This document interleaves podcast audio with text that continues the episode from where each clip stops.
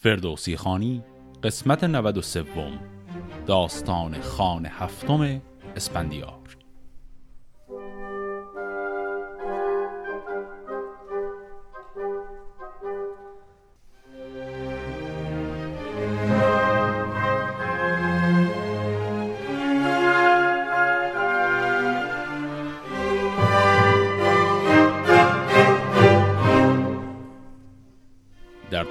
قسمت قبل خانهای اول تا ششم از هفت خان اسپندیار رو خوندیم.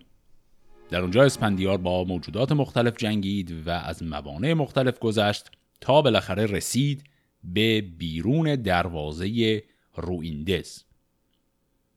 نقشه ای که ریخت و اون رو به برادر خودش پشوتن هم گفت این بود که در قالب یک بازرگان می‌خواد وارد رویندز بشه. حالا ادامه داستان. سپه بود به دز روی بنهاد و تفت.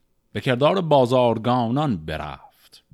همه راند با نامور کاروان یلان سرفراز چون ساروان. چون از دیک دز شد برفت دوز پیش پدید آوریدان دل و رای خیش چو بانگ درای آمد از کاروان همی رفت پیشن درون ساروان. به دز نامداران خبر یافتند فراوان بگفتند و بشتافتند. که آمد یکی مرد بازارگان درمگان فروشد به دینارگان. بزرگان دز پیش باز آمدند خریدار و گردن فراز آمدند. بپرسید هر یک ز سالار بار که از این بارها چیست کاید به کار؟ چون این داد پاسخ که باری نخواست تن شاه باید که بینم درست. توانایی خیش پیدا کنم چو فرمان دهد کلبه دریا کنم. پس اینجا وقتی که به دروازه رویندز می‌رسه مردم میان و می‌خوان ازش بپرسن خب چه کالاهایی داری برای فروش؟ و همطور که گفتم اینجای داستان خیلی شبیه به اون تکه از ماجرای بیژن و منیجه است. اسفندیار در قالب این بازرگان اولین حرفی که می‌زنه اینه که من باید اجازه بهم بدید یک شرفیابی خدمت پادشاه این کاخ بکنم و ازش اجازه بگیرم برای کسب و کارم و بعدش در خدمت همه مشتری هم هستم. پس الان می‌خواد راه خودش رو به دربار ارجاسب در داخل این رویندز پیدا کنه. شطور بار بنهاد و خود رفت پیش که تا چون کند تیز بازار خیش. یکی تاس پر گوهر شاهوار ز دینار چندی ز بهر نصار که بر تافتش ساعد و آستین. یکی اسب و ده جام دیبای چین. بران تاس پوشیده تاهی حریر. حریر از بر و زیر مشک و عبیر. به دیبا بیاراست رنگ و بوی به نزدیک ارجاسب شد چارجوی پس یک هدایایی داره با خودش می‌بره که بده خدمت ارجاسب این کلمه تاس هم که دوبار شنیدیم یه نوع کاسه است. پس یک کاسه ای پر از گوهرهای گرانبها کرده و پیچیده اون رو در پارچه های گرانبها و داره این رو به عنوان هدیه می‌بره بده به ارجاسب چو دیدش. فرو ریخت دینار و گفت که با شهریاران خرد باد جفت. یکی مردم شاه بازارگان پدر ترک و مادر از آزادگان. ز توران بخرم به دیران برم وگر سوی دشت دلیران برم. این کلمه دشت دلیران هم یکی دو بار قبلا اومده بعدا بیشتر هم تکرار میشه. ارجاع داره به سرزمین اعراب. پس هویتی که اینجا اسپندیار برای خودش به عنوان بازرگان درست کرده. اینه که میگه من دورگه هستم نصفم تورانی نصفم ایرانیه و مسیر کاروانم هم از توران میره تا همینجور به سمت غرب تا منطقه عربستان. یکی کاروانی شطور با من است ز پوشیدنی جامه های نشست هم از گوهر و افسر و رنگ و بوی. فروشنده هم هم خریدار جوی ز بیرون دز کاله بگذاشتم جهان در پناه تو پنداشتم. اگر شاه بیند که این کاروان به دروازه دز کشد ساروان به وقت تو از هر بد ایمن شوم بدین سایه مهر تو بغنوم. چون این داد پاسخ که دل شاد دار زهر بد تن مهتر آزاد دار. نیازاردت کسب توران زمین همان گرگرایی به ما چین و چین. پس اینجا امانی که به عنوان بازرگان نیاز داشت از ارجاس بگیره رو به واسطه این زبان چربش و هدایایی که داد تونست بگیره. بفرمود تا پس سرایی فراخ به دزدر یکی کلبه در پیش کاخ به روی دزندر مرو را دهند. همی بارش از دشت بر سر نهند. بسازد بران کلبه بازارگاه همی داردش ایمن در پناه. برفتند و صندوق ها را به پشت کشیدند و ماهار اشتر به مشت. یکی مرد بخرد بپرسید و گفت که صندوق را چیست اندر نهفت؟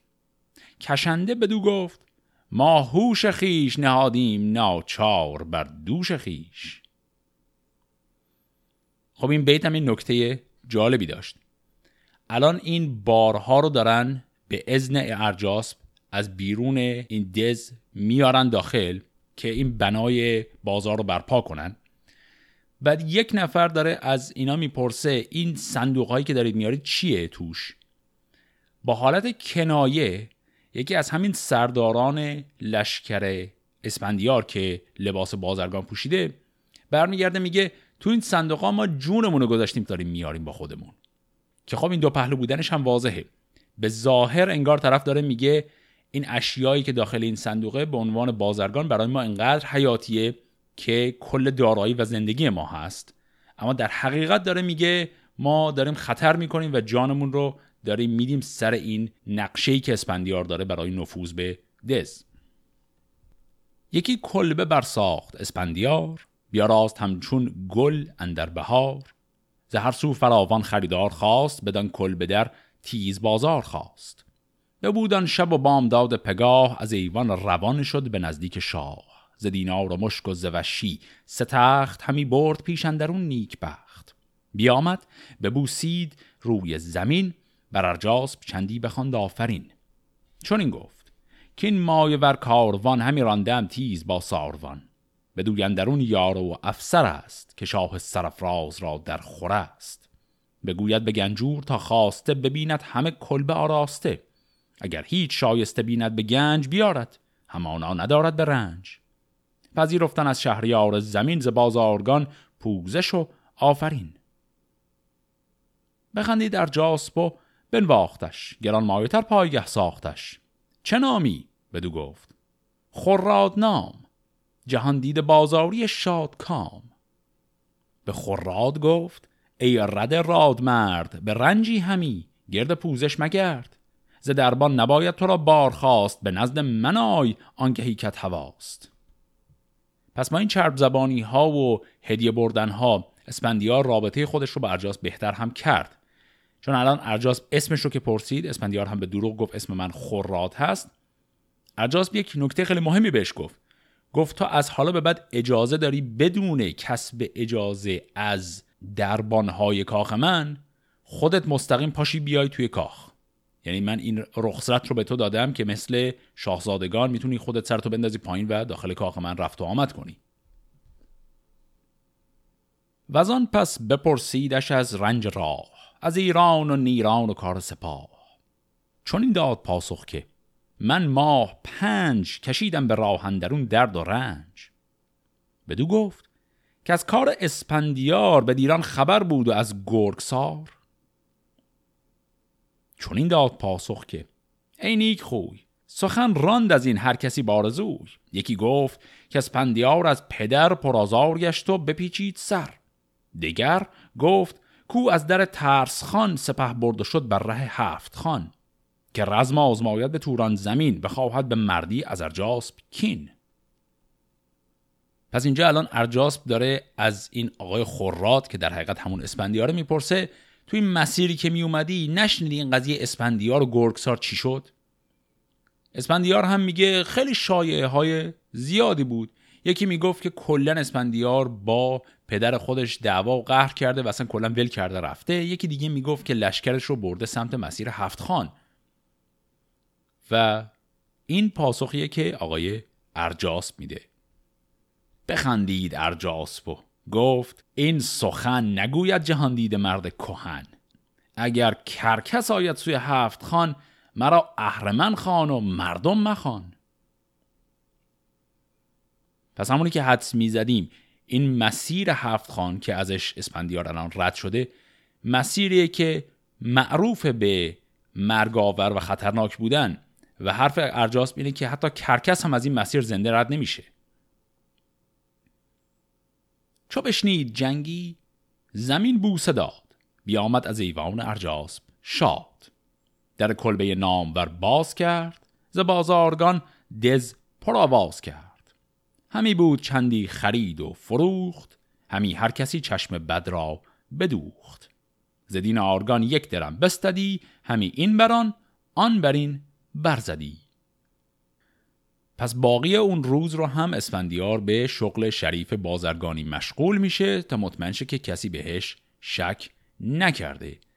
ولی به هر حال قصدش چیز دیگریه و منتظر فرصتیه تا نقشش رو عملی کنه.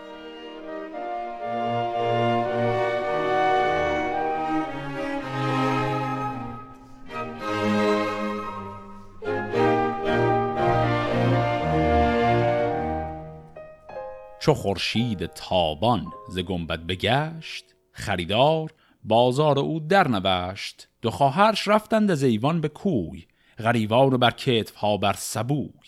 به نزدیک اسپندیار آمدند خلید دل و خاکسار آمدند. چون اسپندیاران شگفتی بدید درخ کرد از خواهران ناپدید. شد از کار ایشان دلش پرز بیم بپوشید رخ با آستین گلیم. برفتند هر دو به نزدیک اوی ز خون برنهاده به رخ برد و جوی به خواهش گرفتند بیچارگان بران مایه ور مرد بازارگان.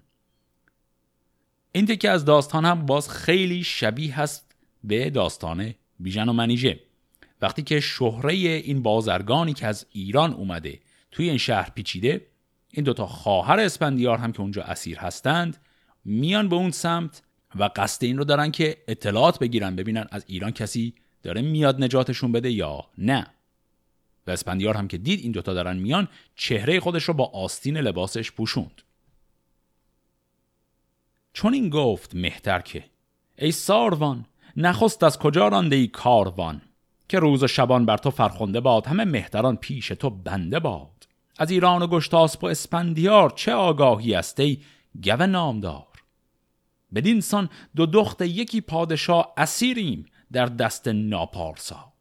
برهنه سر و پای و دوش آب کش پدر شادمان روز و شب خفت خش. برهنه دوان بر سر انجمن خنک آن که پوشد تنش را کفن. بگریم چندی به خونین سرشک تو باشی بدین درد ما را پزشک. گر آگاهی گویی از شهر ما بر این بوم تریاک شد زهر ما. یکی بانگ برزد به زیر گلیم که لرزان شدند آن دو دختر ز بیم.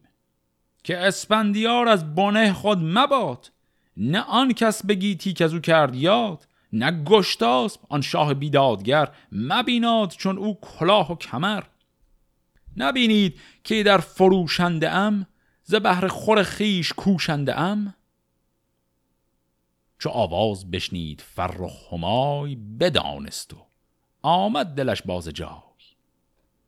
چو خواهر بدانست آواز اوی بپوشید بر خیشتن راز اوی. چنان داغ دل پیش او در بماند سرشک از دو دیده به رخ برفشاند. همه جام چاک و دو پایش به خاک از ارجاسب جانش پر از بیم و باک. بدانست جنگاور پاک رای که او را همی باز داند همای. سبک روی بکشاد و دید پراب پر از خون دل و چهره چون آفتاب. ز جهان ماندن در شگفت دو جم گشت و لب را به دندان گرفت. پس با وجود اینکه اسپندیار به اینا نهیب زد که من چه کاری دارم به گشتاسپ و اسپندیار و این سالا رو از من نپرسید اما به هر حال خواهرانش صدای برادر خودشون رو شناختن. و همای فهمید که این اسپندیاره اما در این حال فهمید که اسپندیار هم طبیعتا اینجا با لباس مبدل و هویت مخفی اومده پس راز اون رو پنهون کرد. و همونطور اسفندیار هم فهمید که خواهرش فهمیده. به دیشان چنین گفت که این روز چند بدارید هر دو لبان را به بند. من ایدر نه از بهر جنگ آمدم به رنج از پی نام و ننگ آمدم. کسی را که دختر بود آبکش پسر در غم و باب در خواب خش پدر آسمان باد و مادر زمین. نخوانم بر این روزگار آفرین. خب این دو بیتی که اینجا خوندیم یک کمی نکته داره. آبکش یعنی کسی که میره آب میاره میفروشه. یعنی یک شغل بسیار سطح پایین. این دو دختر ادعاشونه که ما مثل آبکش ها یعنی مثل فقرا همینجور وسط این دز ویلان هستیم برای خودمون. و از اون طرف هم شاکی بودن که پدر ما شب رو راحت داره می‌گیره میخوابه انگار نه انگار. اسپندیار هم که خب قصه پدر رو از ماجراهای قبلی همجور به دل داره الان عین همون حرف رو تکرار کرد و این جمله رو هم در قالب یک جور نفرین گفت. گفت پدر آسمان باد و مادر زمین یعنی آدمی که خانوادش چنین هستن بهتر اصلا بی کس و کار باشه.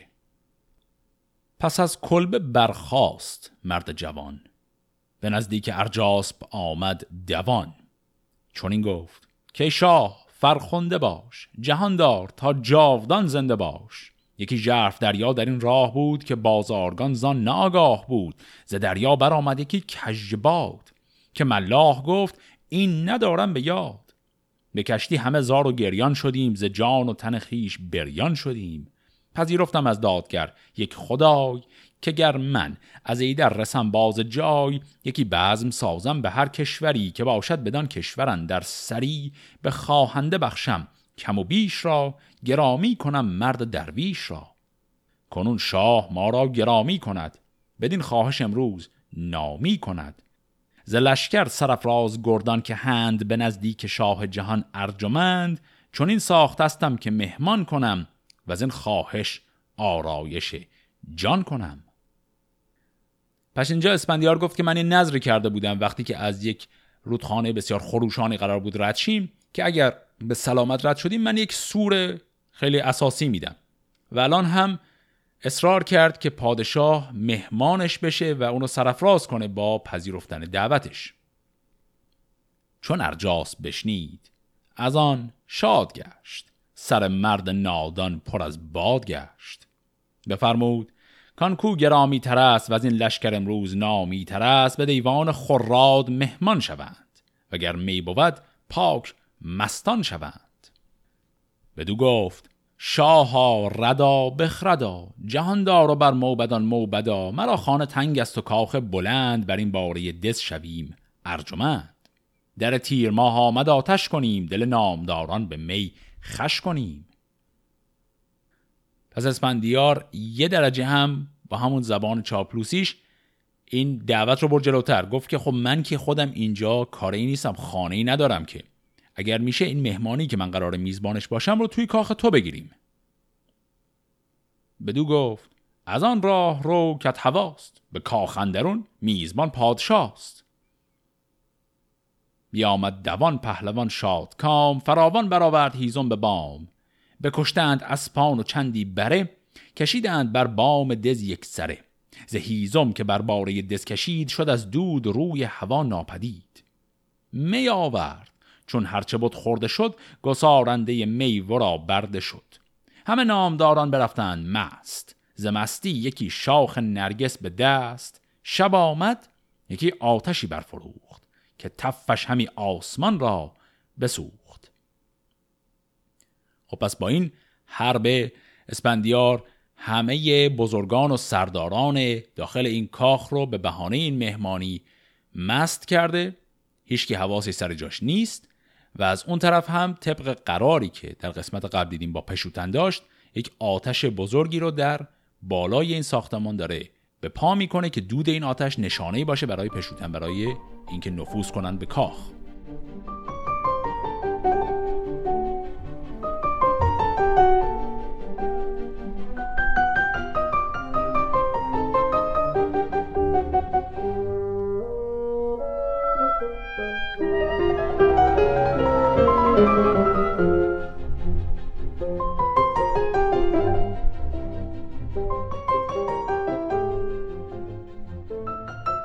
چون از گه دیدبان بنگرید به شب آتش و روز پر دود دید ز جایی که بود شادمان بازگشت. تو گفتی که با باد هم بازگشت.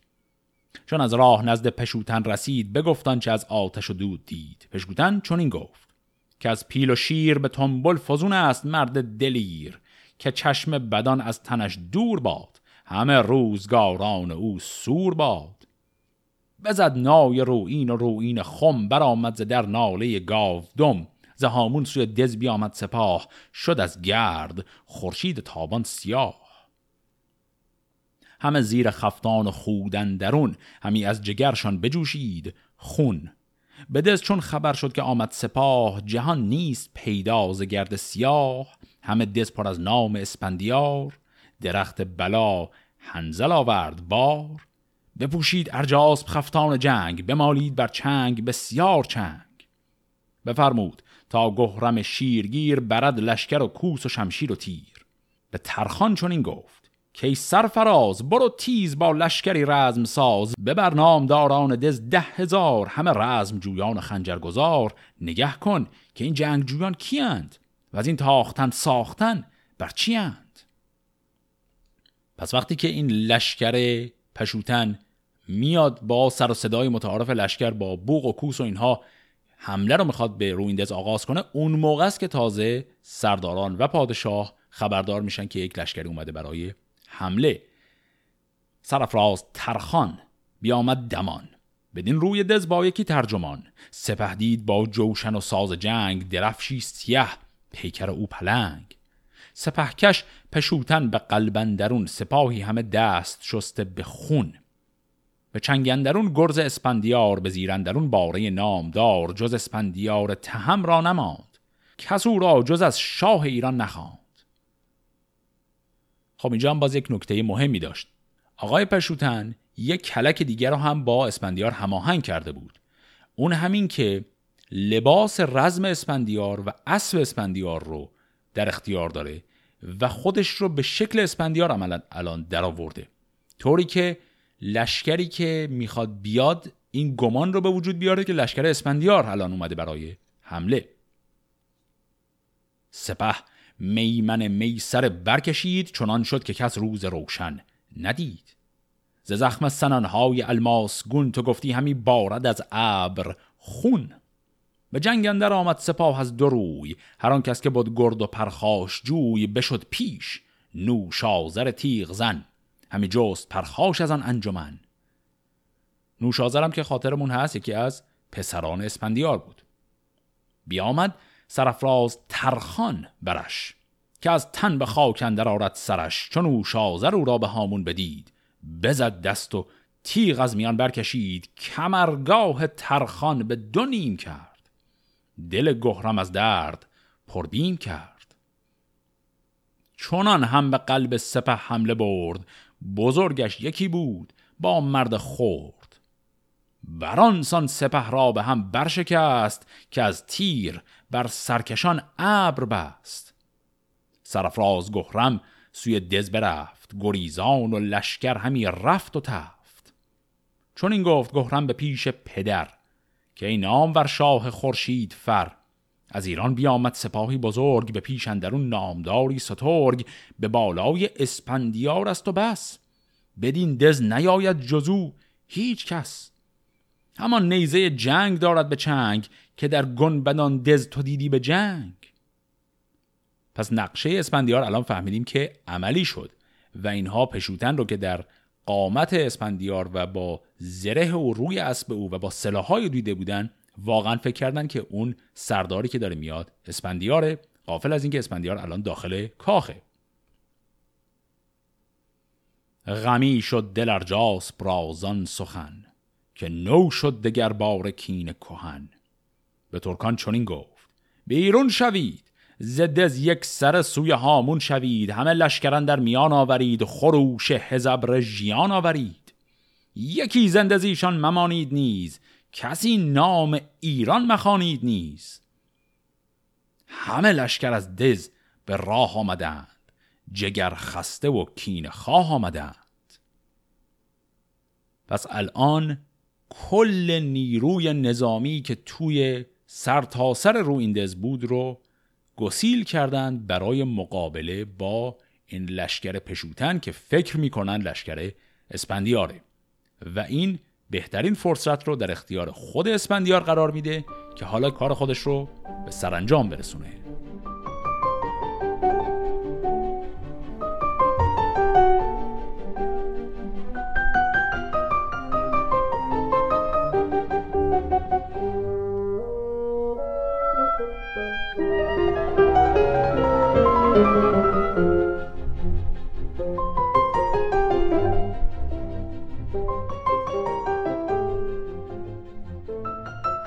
تاریک تر شد شب اسپندیار بپوشید نو جامعه کارزار. سر بند صندوق ها برگشاد. یکی تا بران خستگان جست باد کباب و می آورد و نوشیدنی همان جامعه رزم و پوشیدنی. خب الان یک نکته دیگری هم در داستان آشکار شد. اون همین که توی اون صندوق هایی بود که داشتن می آوردن و یه نفر از اینا پرسید تو اینا چیه؟ طرف گفت همه جان مادرشه. الان معلوم شد تو خیلی از اون صندوق ها یک تعدادی از سربازان و سرداران اسپندیار مخفی شده بودن که در این صندوق ها رو الان باز کرد اینا رو آورد بیرون. حالا می‌خواد بهشون یه مقدار غذا و می و اینها بده که سر حال بیان و آماده بشن برای این نبرد. چون نان خورده شد هر یکی را سه جام می آورد و گشتند از آن شادکام. چون این گفت که امشب شبی پربلاست اگر نام گیریم از ایدر سزاست. بکوشید و پیکار مردان کنید پناه از بلاها به یزدان کنید. و پس یلان را به سه بهره کرد هر آن کس که جستند ننگ و نبرد. یکی بهره زیشان میان حصار که سازند با هر کسی کارزار. دگر بهره تا بر در دز شوند. ز پیکار خون ریختن نغنوند سیم بهره را گفت از آن سرکشان که باید که یابید از ایشان نشان که بودند با ما زمه دوش مست سرانشان به خنجر ببرید. پست. خود و بیست مرد از دلیران گرد بشد تیز و دیگر به دیشان سپرد. پس عملا این نیروهای خودش رو به سه بخش تقسیم کرد. یه بخش چهارم رو هم گذاشت برای اینکه با خودش همراهی کنن و اینها می‌خوان برن خواهرانش رو طبیعتا نجات بدن. به درگاه ارجاسب آمد دلیر زرهدار غران به کردار شیر. چو زخم و خروش آمد از در سرای دوان پیش آزادگان شد همای. ابا خواهر خیش به آفرید به خون مژه هر دو رخ ناپدید. چون آمد به تنگندر اسپندیار دو پوشیده را دید چون نوبهار چون این گفت با خواهران شیر مرد که از ایدر بپویید بر سان گرد بدان جا که بازارگاه من است. بسی زر و سیم است و گاه من است. مباشید با من بدین رزمگاه. اگر سرد هم گر ستانم کلاه. پس وقتی این دو خواهر خودش رو می‌بینه بهشون سریع میگه که برید همون جایی که من اون بازار خودم رو در مقام بازرگان درست کرده بودم. برید اونجا مخفی شید و از این میدان و این محلکه سریع دور شید و خبری هم از من نگیرید تا من خودم بیام. و حالا طبیعتا اسپندیار می‌خواد بره سراغ اصل کار که اون هم جناب ارجاسبه بیامد. یکی تیغ هندی به مشت کسی را که دید از بزرگان بکشت. همه بارگاهش چنان شد که راه نبودن در آن نامور بارگاه. زبس خسته و کشته و کوفته زمین همچو دریای آشوفته. چون نرجاسب از خواب بیدار شد ز غلغل دلش پرز تیمار شد. خب پس تا اینجا ما فهمیدیم که ارجاسب بند خدا اصلا رفت خوابید. یعنی نیروهای خودش رو گسیل کرده بود و انقدر به این نیروها اطمینان داشت که گفت که برید و این لشکر اسپندیار که در بیرون از دروازه های ما هست رو شکست بدید. و بعدم خودش در همون حالت مستی که بود رفت و گرفت خوابید. و الان از این سر و صدایی که داخل کاخ به پا شده تازه بیدار شد. بجوشید ارجاسب از خوابگاه بپوشید خفتان و رومی کلاه به چنگندرش خنجر آبگون. دهان پر از آواز و دل پر ز خون. بجست از در کاخش اسپندیار به دستندرش تیغ زهرابدار. بدو گفت که از مرد بازارگان بیابی کنون تیغ دینارگان. یکی هدیه دارمت لحراسبی نهاده بر او مهر گشتاسبی براویخت ارجاسپ و اسپندیار از اندازه بگذشتشان کارزار به یک پاس شب تیغ و خنجر زدند. گهی بر میان گاه بر سر زدند. و زخمن در ارجاسپ را کرد سست ندیدند بر تنش جایی درست. ز پای اندر آمد تن پیلوار. جدا کردش از تن سر اسپندیار. چون این است کردار گردنده در گهی نوش یابیم از گاه زهر.